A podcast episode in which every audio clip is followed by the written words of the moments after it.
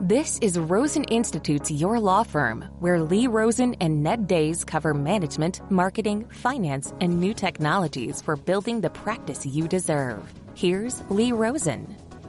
It's good to be with you from Queenstown, New Zealand. We've been driving around the country in a rental car, exploring the mountains and the coastline and just all kinds of amazingly beautiful scenery. We arrived in this town yesterday and are really enjoying the tourist infrastructure here. We've stayed in a bunch of small towns without very many restaurants.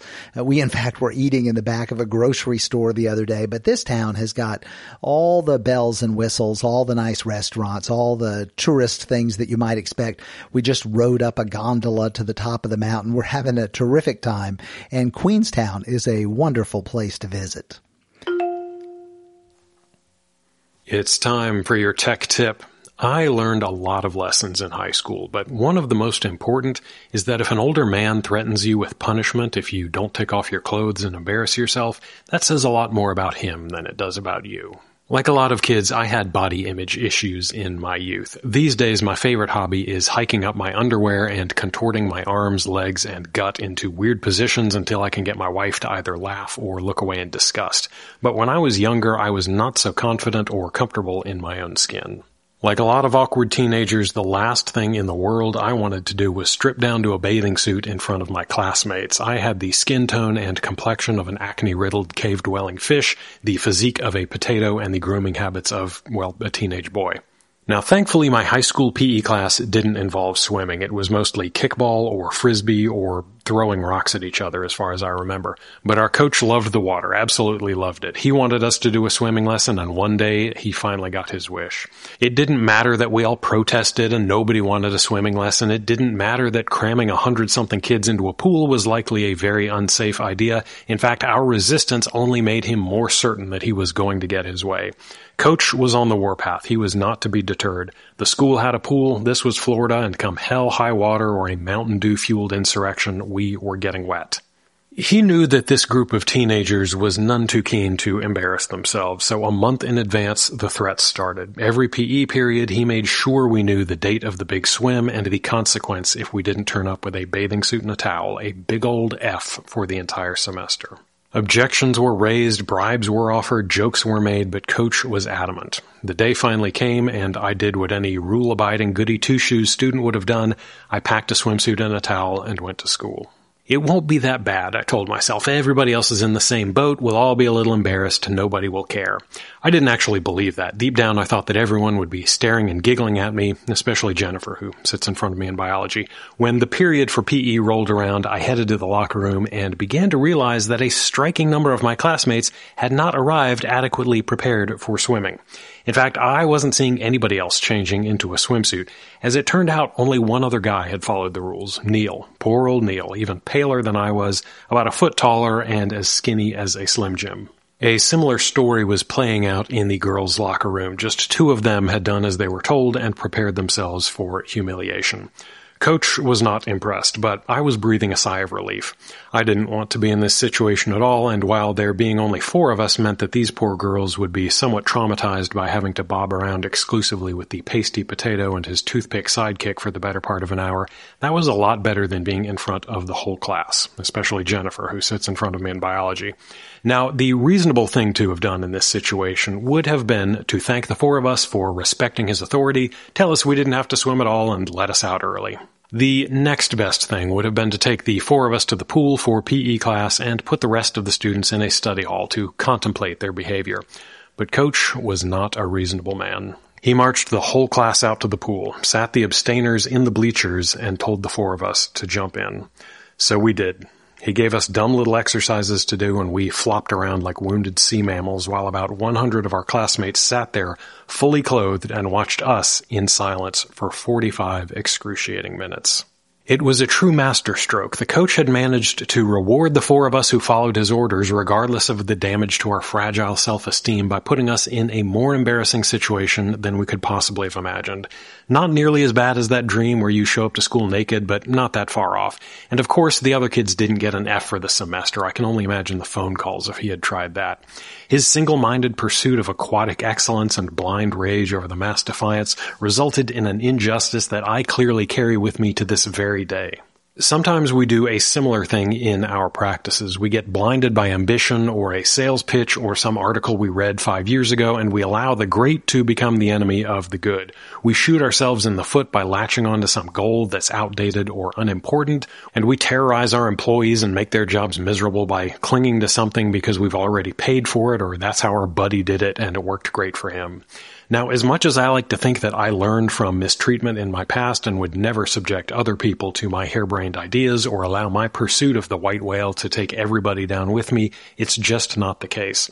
But I have three pitfalls that I like to watch out for when making changes to the technology in the practice or in evaluating technology and processes in other firms. The first is building or installing or buying something without testing it and getting feedback from the people who will actually be using it. We have all been in a situation where we are blown away by a demo or a sales pitch, we drop it in the lap of our team or in our own lap, and immediately find that nobody uses it. Even worse, not only do they not use it, they use the old thing, but they do it behind your back because you will get mad if they're not using the new thing. And so the new thing doesn't have the latest data, but you don't know that because why would anybody not use the new thing? Sometimes we just don't consider what's actually required to make something effective. We see a great demo with a bunch of example data and we get overly excited.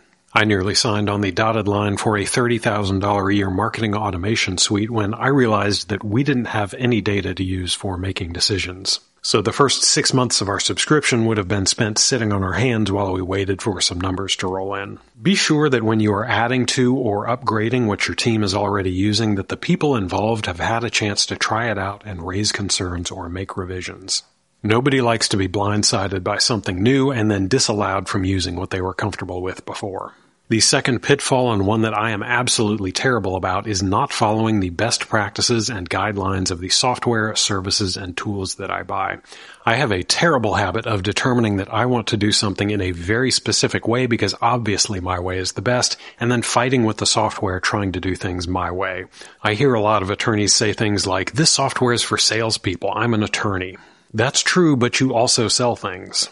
We have a lot to learn by adopting the paradigms and expertise of other domains. Now, there are certainly going to be times when you have a specialized process that needs to be done the way you want it done. Don't make yourself miserable by forcing a square peg into a round hole. But by the same token, we can learn a lot from processes developed in other industries that specialize in systems outside the wheelhouse of law practice. And the last pitfall is waiting for perfection, waiting for the next version when they've ironed out all the bugs, waiting for that feature on the roadmap before pulling the trigger. Every day, Lee and I do a call. I spend the first minute and a half fighting with my audio setup. I have some crappy $15 mono Bluetooth earbud off of Amazon acting as my speaker and a convoluted desktop microphone setup running through a USB audio interface.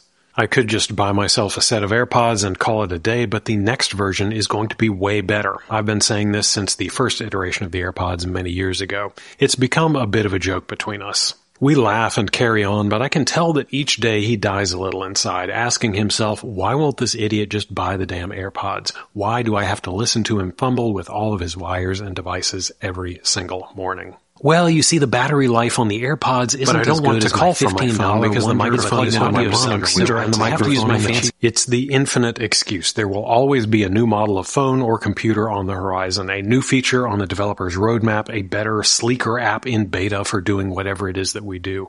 And some of us will convince ourselves that the homebrew solution we've hacked together is actually better because I'm the pro, or that's the way my grandpappy did it, or whatever. The solutions available now aren't perfect, but the next solution won't be perfect either. Stop waiting and just get it done. Out of sheer morbid curiosity, I decided to look up what old coach is doing these days, and I kid you not, he is a psychiatric mental health professional specializing in anxiety and depression. I can only hope that he feels at least a little bit guilty for the anxiety he inflicted on this poor, delicate little flower. Don't abuse yourself or your team on some misguided quest for glory and perfection.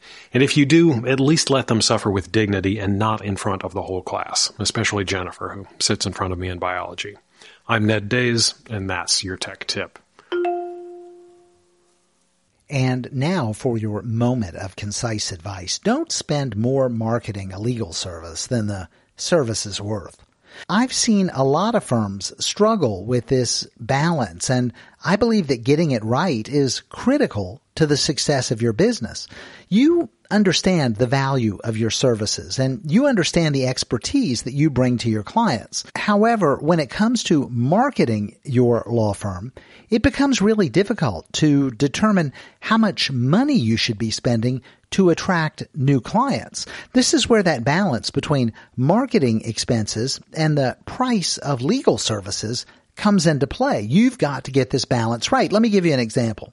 Suppose your law firm spends $1,000 on Google ads to attract a client who is seeking a do it yourself, an unbundled divorce just to pick a practice area. Now you've got an unbundled offering to help those folks who don't want full service representation. You've come up with a package to help those people and it sells for, let's say $1,500. Well, in this scenario, if you're spending $1,000 on Google ads to attract a client who's only going to pay $1,500, well, the marketing cost is simply too high when you compare the revenue generated to the cost of the marketing. This is a bad deal for your law firm. And if you engage in this, if you spend $1,000 to attract a $1,500 client, well, then you're going to find yourself struggling to stay profitable in the long run.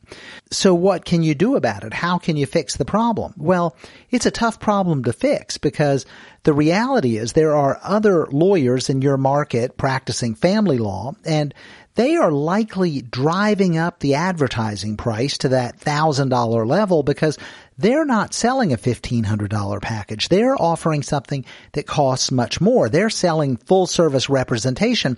They may be charging a fee of 10 or 20 or $30,000 for that case. And so their expenditure of $1,000 to acquire a client makes economic sense. They can afford to pay a higher price to attract the attention of their prospective clients because the fees are so much higher. And unfortunately, you're fishing in the same pond as those folks offering that higher priced service. So you're not going to be able to justify the cost of this advertising for your offering.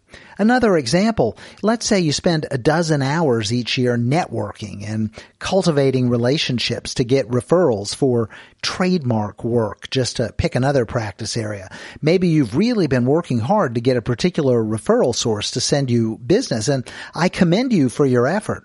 But if you're using that relationship and those referrals to get a handful of trademark packages sold at a low fee, let's say $2,500, well, that becomes a very expensive marketing approach. You're spending lots of time that might have been billable to get a relatively small dollar amount in revenue. You're spending these big bucks in the form of billable time for relatively low revenue for the law firm. And the reality is that this is probably another example of a bad deal for your law firm.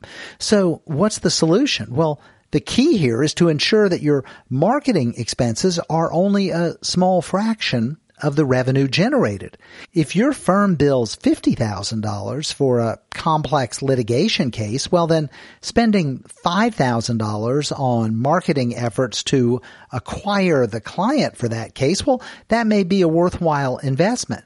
But if your firm is only billing $1,500 for a do-it-yourself divorce, well, then spending $1,000 on marketing is simply not a good use of your resources. If you're selling a low-price legal service, then you need inexpensive marketing. Or, and this is usually a better approach, you need to find a more expensive legal service to market.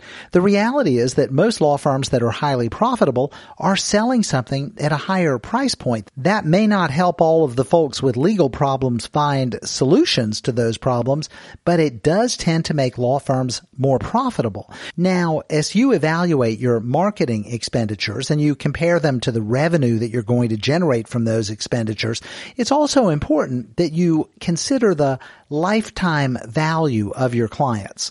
While a one-time do-it-yourself divorce may only generate $1,500 in revenue, that same client might return to your law firm for other legal needs in the future, and that would generate more revenue for the law firm over time. So there is value in looking at more than that initial expenditure as you are evaluating the investment in client acquisition. You need to do the math and make sure that you're accounting for all of the revenue generated by your marketing tactics. But when you do that math, far too often you are going to find that a legal service offered at a low price simply can't justify the marketing expenditure necessary to acquire the client for that service.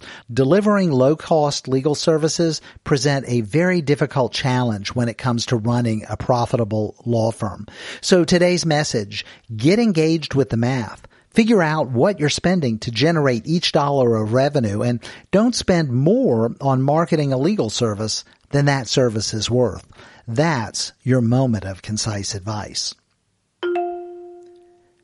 Wrapping up from Queenstown, New Zealand, thanks for spending a few minutes with me and Ned today. We hope you have a great weekend and an even better week next week. Keep plugging away, moving forward, getting things done. You're on the right track. You'll get there. I promise. We're all in this together and together we build better practices through better marketing, better management, and better technology. Until next time, I'm Lee Rosen. Thanks for listening to Your Law Firm. Visit rosensrules.com for our free course on the 10 critical rules successful law firms follow.